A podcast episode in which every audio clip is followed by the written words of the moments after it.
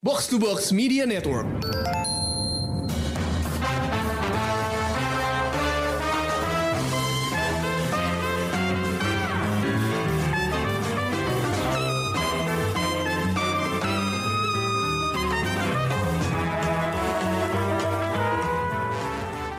Pendengar Showbox, balik lagi bareng gue Amy dan kali ini gue bakal ngebahas sebuah serial yang baru tayang.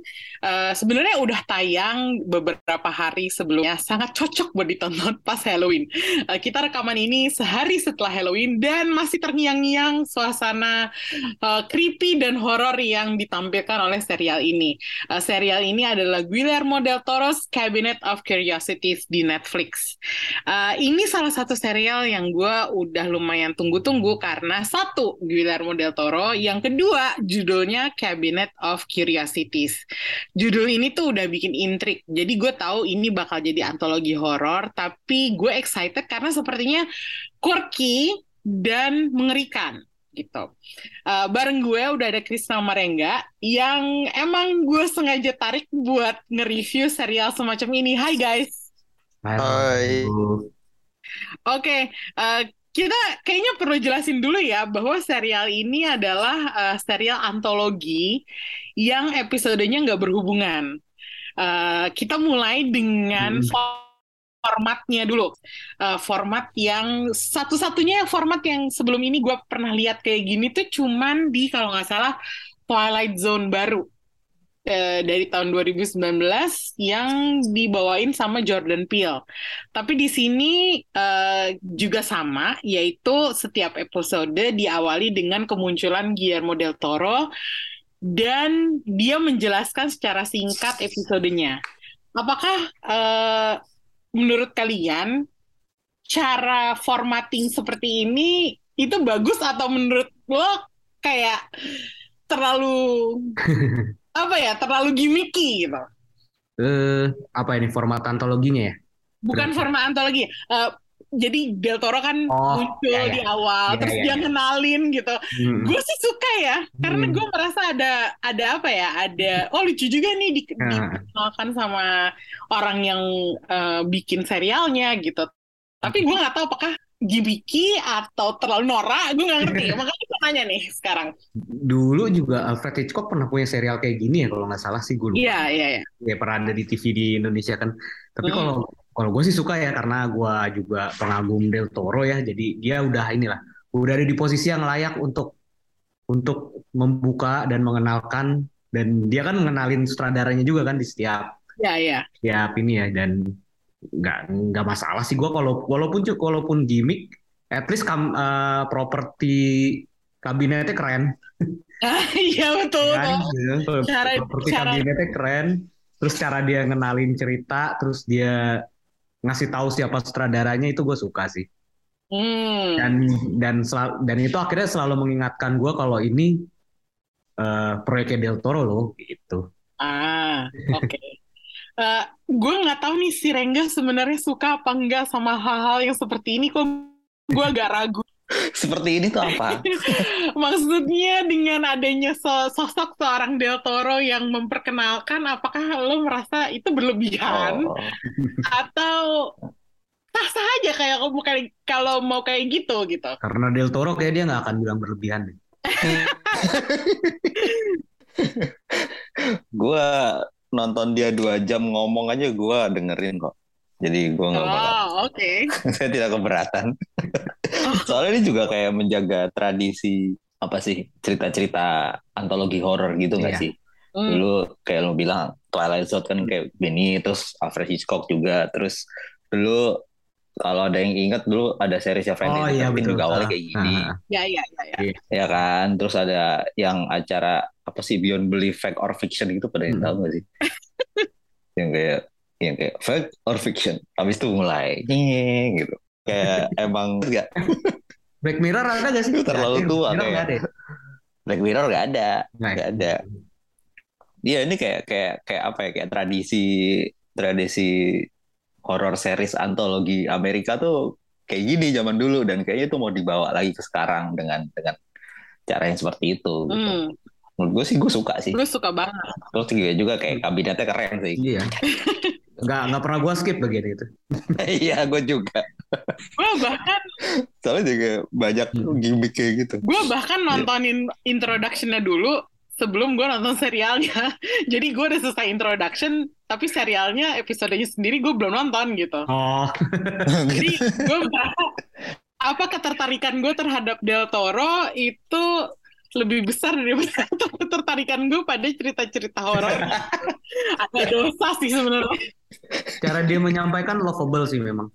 Iya, itu dia tuh untuk gitu kan. seseorang Iya. Iya, untuk seseorang yang memperkenalkan cerita horor, Mm-mm. dia tuh sebenarnya sosok yang sangat hangat gitu loh. Iya, dia maestro. Ini kayaknya kita bisa dua jam duduk sini ngomongin keagungan Guillermo del Toro kalau nggak di stop bakal kebablasan. Iya betul. Selain Heeh. selain itu, gue juga suka sama opening theme-nya. Gue udah lama sih nggak dengerin opening theme yang membekas seperti ini gitu.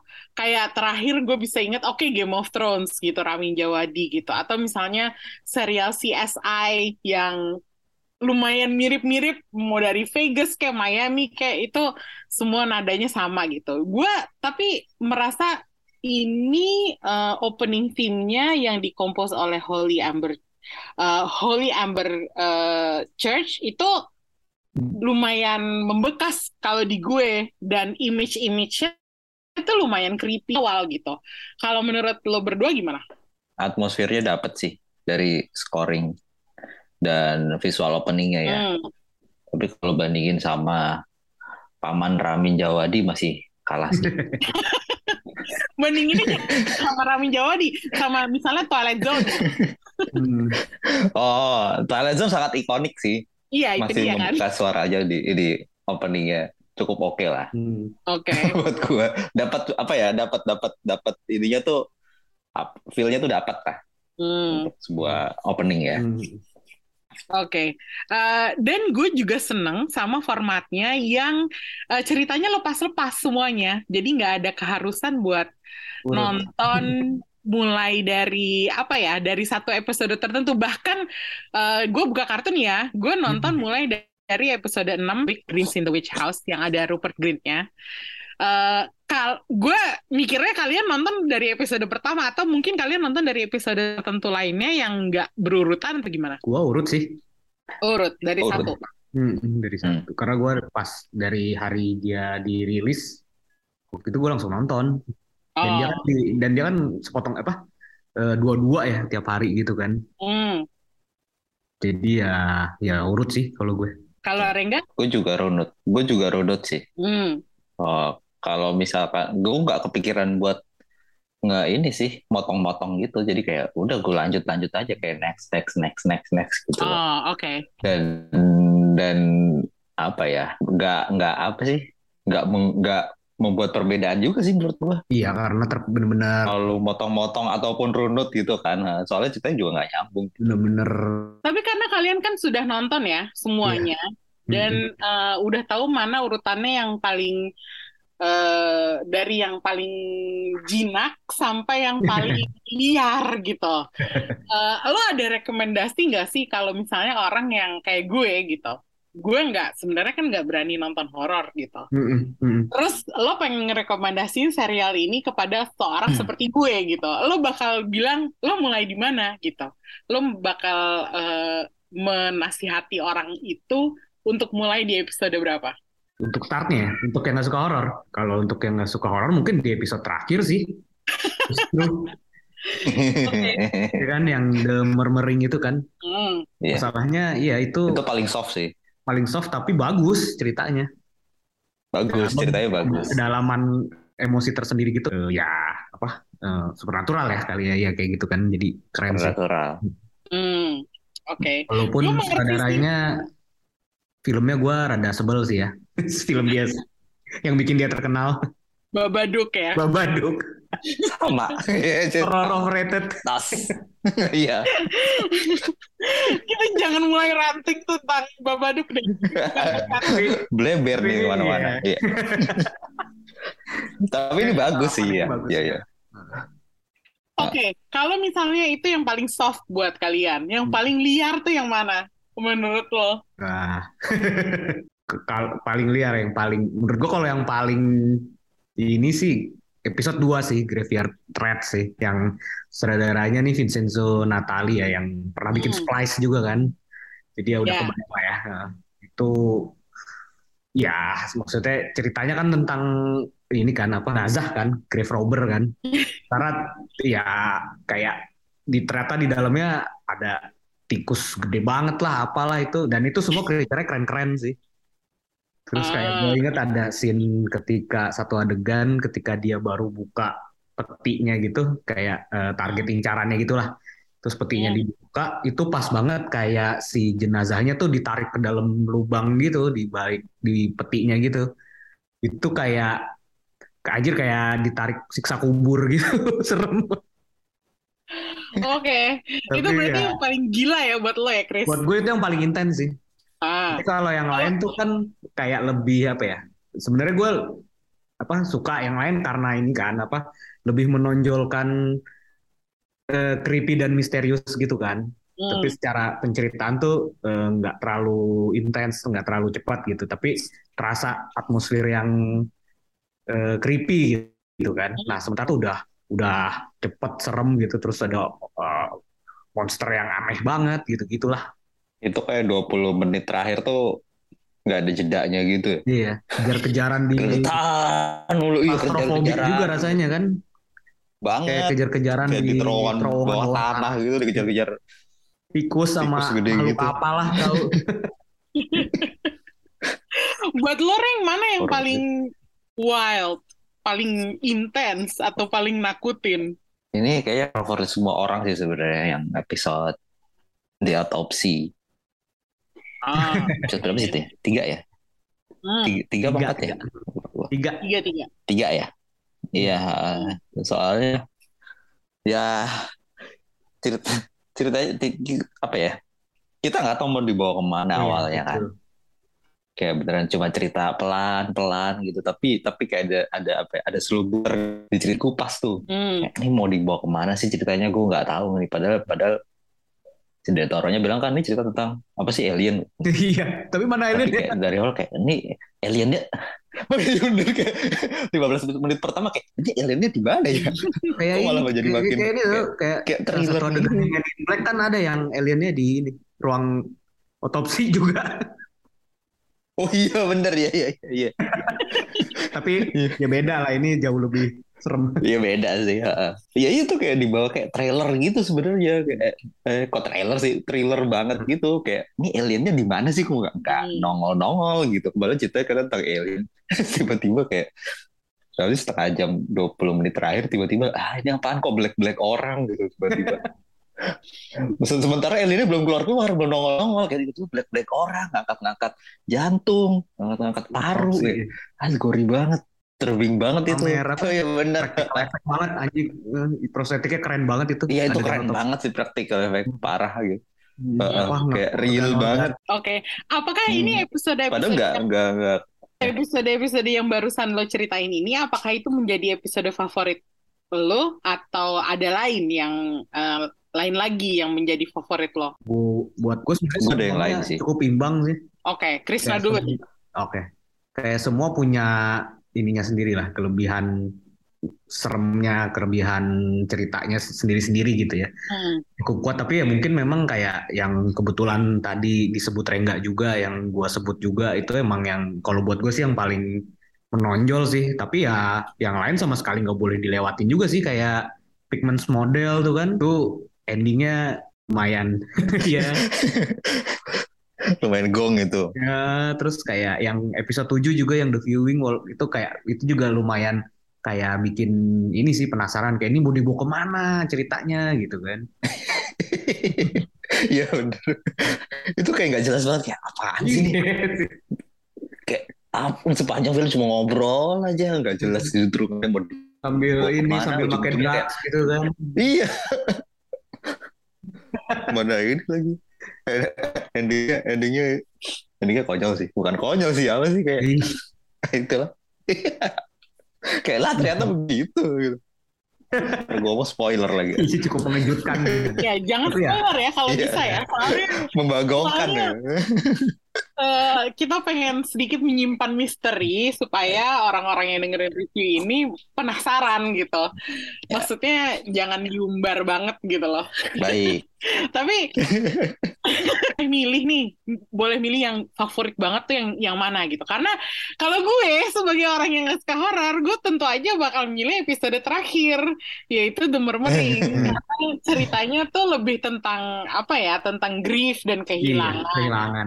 Iya. Dan eh, cerita tentang apa ya, bagaimana em, pasangan ini tuh banyak yang harus diproses lah setelah kehilangan eh, anggota keluarga mereka gitu. Iya. Dan apa sebenarnya endingnya cukup hopeful, nggak yang tragis banget Iya. gitu. Hmm. Tapi eh, sisi humanisnya tuh tinggi banget, makanya gue suka banget gitu. Iya. Jadi kalau lo boleh milih satu episode favorit lo banget di antara delapan episode yang ada, itu tuh yang mana? Gue di otopsi sih. Otopsi. Hmm. Oke. Kenapa? Iya, seperti yang tadi sudah Rengga jelasin sih. Ya emang eh ya itu ceritanya sendiri udah penuh misteri. Kita nggak tahu mau dibawa ke mana. Hmm. Eksekusi body horornya itu keren banget semuanya. Jadi ya paling inilah paling paling paling kuat lah buat gua. Sebenarnya kalau dari cerita The Autopsy yang lebih menarik di gua adalah naskahnya ditulis sama David S. Goyer ya. Iya betul. Kalau Iya sutradaranya betul. nggak terlalu gimana-gimana banget, tapi karena yang nulis David S. Goyer dan dia consistently selalu bikin karya-karya yang memorable gitu. Jadi makanya gue tertarik juga. Kalau Hmm. Rengga, yang mana? Yang favorit banget? Favorit banget itu sama sebenarnya di otopsi. Beda dong.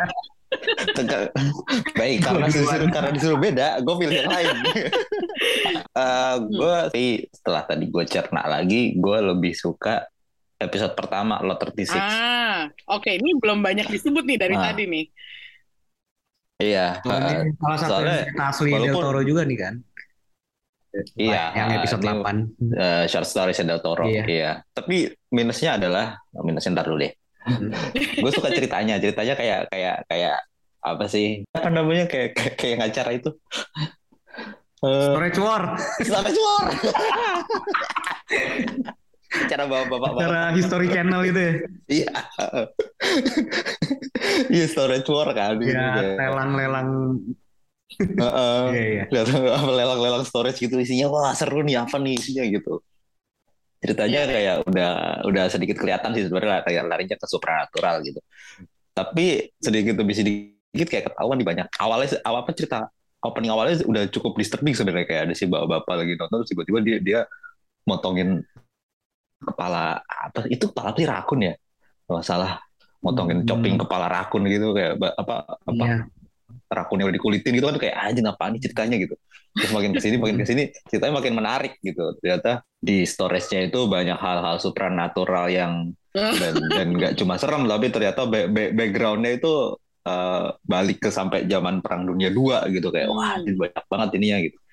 Sangat menarik buat gua dan ternyata gue lihat karakter ininya creature-nya itu kayak gue cukup familiar ini karakter karakter kayak gini ya Eh, ternyata setelah gue lihat kreditnya si konsep artisnya itu konsep salah Oh. satu Ah. gue makin suka ceritanya sebenarnya Kolaborator Del Toro juga dong. Iya, heeh, ternyata pas gue liat episode-episode setelahnya, apa bentukan monster-monsternya tuh kayak mirip-mirip gitu, Hmm. kayak oh ternyata Iya betul sih. sama semuanya Guy Davis semua gitu. Itu makin bikin gue suka Lot 36 tuh kayak wah keren banget sih emang bentukan monsternya gitu. Walaupun Ah, ceritanya ada sedikit kekurangan kayak rada dragging gitu-gitu ya karena kelamaan. Tapi dari segi apa namanya visual dan eh, oh pace-nya sih rada kelamaan tapi ceritanya bagus gue suka banget hmm. dan apa namanya shot-shotnya juga bagus gitu kan secara yang bikin si Guillermo Navarro kan ininya Hmm. DOP-nya Del Toro banget kan Toro. dia Heeh. mana-mana dibawa gitu jadi kayak ini favorit gue banget sih episode pertama udah cukup wah keren nih gitu gue harus lanjut langsung gue binge kan lanjut selanjutnya Hmm. Jadi kalau misalkan mau diurutin, lu mau nonton episode satu udah cukup bikin gua ngehook sih. Yang jelas Jadi gua bisa lanjut ke yang kayak di lain. Storage Wars ya. Udah. Beda acara, Chris.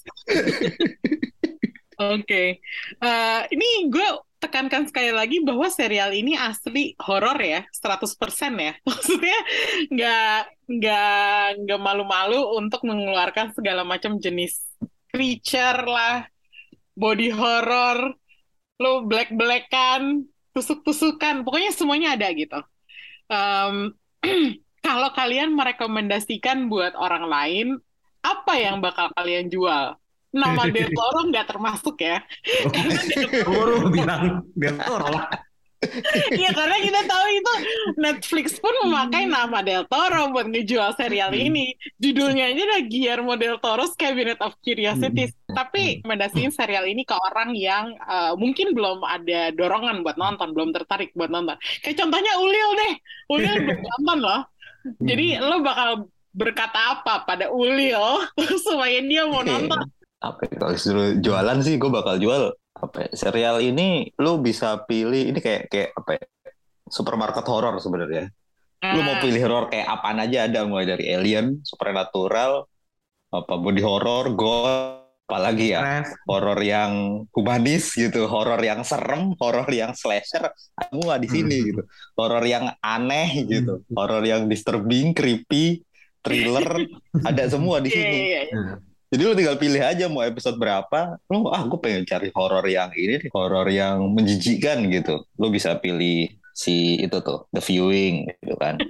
Jijik kan horor yang kalau menurut gue di apa? outside. Ya setnya apa ada? Oh iya itu juga tuh. Tapi itu lebih ke disturbing sih, itu Iya, creepy. itu sih. creepy ya. ya, ya.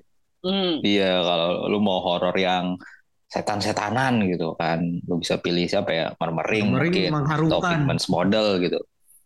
Iya sih mengharukan. Tapi kan ada serem, ada serem juga. Ya, kayak gitu Komplit sih. ya.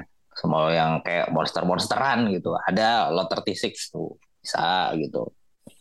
Jadi kayak ya Iya. semua ada lah di sini di serial ini. Gue suka sih istilah yang lo pakai supermarket horror. Itu kayak konsep yang belum pernah gue denger tapi ada benernya juga gitu. Iya. Iya. Kalau Krisna, lo sama sama Rengga untuk mempromosikan serial ini atau punya cara lain buat Gue menjual? sih, gue setuju sama semua yang dibilang Rengga tuh bener banget sih. Tapi di luar, di produksinya bagus. Maksudnya kayak lu Hmm. bisa lihat desain desain creature-nya bagus, settingnya juga semuanya gitu kan, kayak rumahnya, tempat eh, apa tempat otopsinya, tempat Hmm. apa gitu, kayak di bagian pigment pigments model misalnya, lukisan lukisannya tuh beneran bagus-bagus gitu dan serem Hmm. gitu. Maksud gue kayak ya diproduksinya juga dengan keren secara desain, secara eksekusi gitu. Kayak dia kayak termasuk di openingnya aja tuh lemarinya keren kan, padahal itu cuma Ya, itu dia. Ya kita itu udah sih. omongin tadi. Terus apa ya? Terus secara cerita juga apa ya? Ini kayak horor yang lebih menonjolkan unsur misteriusnya gitu loh. Hmm, Jadi bukan kayak cuma lebih sekedar creepy, bukan sekedar teror yang tanpa Jump hati, Heeh, ah, jump scare yang nggak bisa, yang nggak ngasih lu napas nggak, tapi kayak kayak cerita yang misterius, yang creepy, yang bikin lu ter, terusik tapi juga penasaran gitu kan. Jadi lu Hmm. nggak nggak bisa berhenti juga. Ya kalau balik lagi sih walaupun sutradaranya banyak nama-nama top juga sebenarnya kan ya kayak ada si Anna Lily Amirpur segala gitu kan. Tapi ini semua terasa tetap perpanjangan tangannya Del Toro gak sih? Ya, itu Ya. kerasa banget sih Jadi bahwa tetap ada benang merahnya di situ kali ya. ya dan cerita-cerita yang dipilih itu justru sepertinya cerita-cerita yang mencerminkan favoritnya seleranya Del Toro ya nggak Iya, sih? Meskipun eksekusinya Betul. beda-beda, tapi kita tahu bahwa oh itu personal choice dari si Del Toro gitu loh. Iya. bahwa ini seleranya dia ngikutin selera dia dan uh, itu sangat uh, gue uh, justru gue suka karena itu gitu tapi karena kita udah uh, ini ya kan ini horor tapi nggak ada horor Asianya gitu menurut lo uh, ini ini kan uh, bisa dibilang ini gaya horor Amerika seperti yang kita udah bicarain tadi gitu kalau uh, semua serial yang uh, tadi misal uh, di awal Re- Rengga udah sempat sebutin misalnya bahkan dibandingin sama yang baru-baru ini aja deh, kayak American Horror Story, di mana posisinya dalam ranking perhororan untuk serial antologi ini? Black Mirror itu nggak sih? Sebenarnya Black Mirror mirip sih, tapi gue nggak bisa bilang itu 100% horor. Ya gue nggak tahu nih, makanya nih kita bahas aja ya? sekarang. Gimana menurut lo? gue nggak banyak nonton saya ininya si AHS ya, Story. yang kedua sih inget gue ya. Ya cuma ini lebih apa ya? AHS tuh banyak jump scare-nya kan ya? Ingat Ya, ya kan? sensasional. heeh. Mm-mm. Ini lebih lebih beda sih menurut gue. Ini lebih lebih apa ya? Kasar lebih lebih berat daripada AHS. AHS tuh yang lebih yang Ya, kayak setan setan in your face banget gitu loh. Iya, iya, iya. lumayan menguras ini sih buat nonton sebenarnya. Karena nggak semuanya alurnya cepat juga Iya kan. benar Ha, ha, ha. kayak lu harus benar-benar perhatiin kadang terus kayak harus Mm. harus lu harus nonton nih buat ngerti ceritanya gimana sih terus kayak banyak gimmick kecil-kecil gitu yang ah ini begini ya gitu kayak lebih kayak gitu-gitu ya sih nggak nggak nggak in your face banget setannya Hmm. gitu Hmm. justru itu yang yang lebih seru buat gua ratingnya cukup Hmm. tinggi sih buat gua jadi beneran cerita itu digarap gitu kelihatan Iya. Oke, berarti bukan main-main sekedar labelin horor, tapi juga nggak yang nyari sensasi doang gitu kan Iya. maksudnya. betul ya justru Kalau ini kenapa? more than horror sih Ah, iya benar juga Hmm. sih. Mm. Hmm. Kalau Krishna kenapa tadi pengen ngebandingin sama Black Mirror? Hmm, nggak apa-apa sih maksudnya kalau kalau di antara antologi-antologi ini gue soalnya favorit gue Black Mirror sebenarnya. Ah, oke. Cuman kalau dia nggak termasuk horor oke lah maksud kalau kalau dibanding yang lain sih ya, emang kelebihannya ini dia lebih kuat di ceritanya sih ya maksud gue lebih serius bener kata Siri nggak ceritanya lebih lebih kalau yang lain gitu misalnya kayak Twilight Zone atau American Horror Story itu lebih menonjol apa ya kayak lebih nonjolin anehnya kali ya. Dan aneh yang lebih kayak mind blowing atau gimana gitu. Sementara kalau ini tuh lebih misterinya gitu. Dan bagaimana itu berdampak sama karakter-karakternya gitu loh. Ya. kejadian-kejadian ini ke karakternya tuh lumayan ngubah mereka dari di awal film sampai di akhir film tuh udah udah udah beda banget gitu kan. Iya. selalu ada ininya gitu. Nah di situ sih menurut gue yang jadi kekuatannya si Cabinet of Curiosity ini dibanding ya taruhlah eh, AHS dan Twilight Zone yang baru ya Hmm, oke. Tapi kalau lu tadi bilang kan lo favorit antologi lo adalah eh, Black Mirror gitu. iya Kalau Mm. dibandingin Black Mirror, apakah udah sebanding atau masih kurang atau gimana? Eh, ya Black Mirror kan sebenarnya lebih ke teknologi yang tidak berjalan dengan benar kan Iya. sebenarnya. Nah, Jadi sebenarnya cukup beda juga sih, cuman mungkin gua lebih, lebih ke- kesukaan gua ke Black Mirror mungkin kayak lebih dekat gitu loh, kayak lebih mungkin terjadi gitu. Ah, relatability-nya Ya. lebih besar ya. Apalagi yang zaman awal-awal yang masih di itu masih lebih keren lagi. Ah, oke. Mm-mm. Tadi kita udah sebut nyebut beberapa nama eh, filmmaker yang terlibat di sini. Mm. Eh, ada nggak wishlist buat misalnya nih, misalnya Guillermo del Toro bikin eh, Cabinet of Curiosi- Curiosities the second buat tahun 2023 gitu, atau entahlah kapan gitu. Tapi ada yang kedua. Ada nggak sih eh, wishlist sutradara yang pengen lo lihat untuk menggarap sebuah cerita di cerita kayak gini gitu. Anggaplah wishlist horor kalian gitu. Yang cocok buat cerita-cerita ini tuh apa gitu. Joko Anwar Nah, gue baru mau bilang. Kan gak ada gak ada orang Asia ya di sini belum ada ya. Iya. belum ada mungkin butuh kali Butuh. Ya, Atau mungkin kayaknya siapa kebayang bisa cocok gitu juga kan. iya Secara tone, secara visual. Uh, dan mungkin kalau misal Del Toro, Del Toro pengen mengeksplor horor-horor dari belahan dunia lain masuk Hmm. banget Hmm. si siapa tuh The Medium Banjong Pisan Tanakun. Ya si Banjong Gua juga bisa kan ditarik-tarik tuh Sama lagi dua-duanya. Serius sama Chris? sama, ya gue perlu gue fotoin nih. Iya. Oke. Masa Kalau dari nama lain sih? kalau dari nama besar gue tertarik kalau kalau dia mau mungkin Jordan Peele kali ya. Iya. Gitu. Gue juga menyebut itu tadi.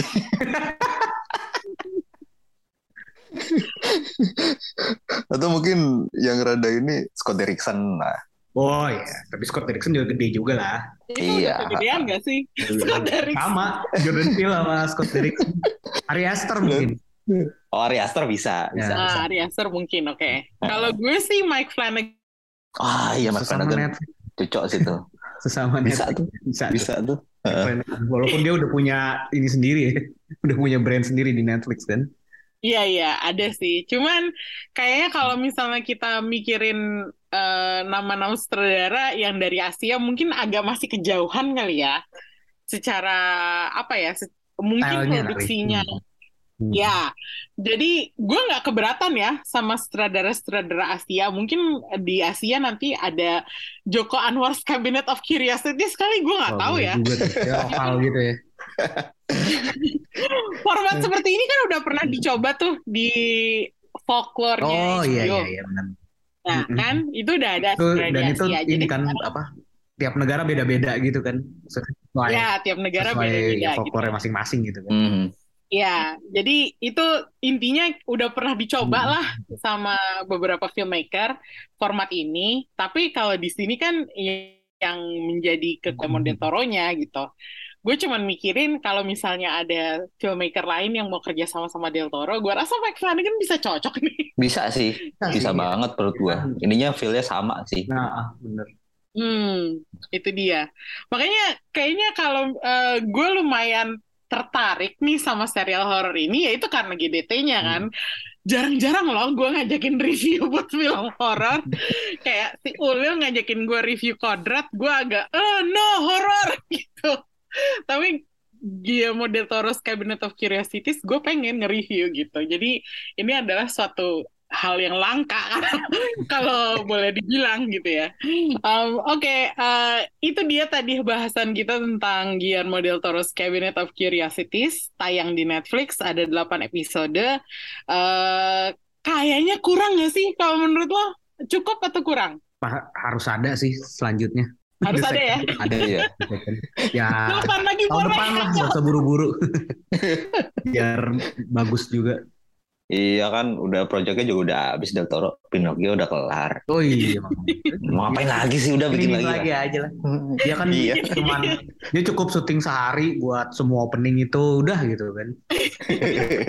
Padahal menurut dia capek tahu. Mesti ngomong gitu ngejelasin.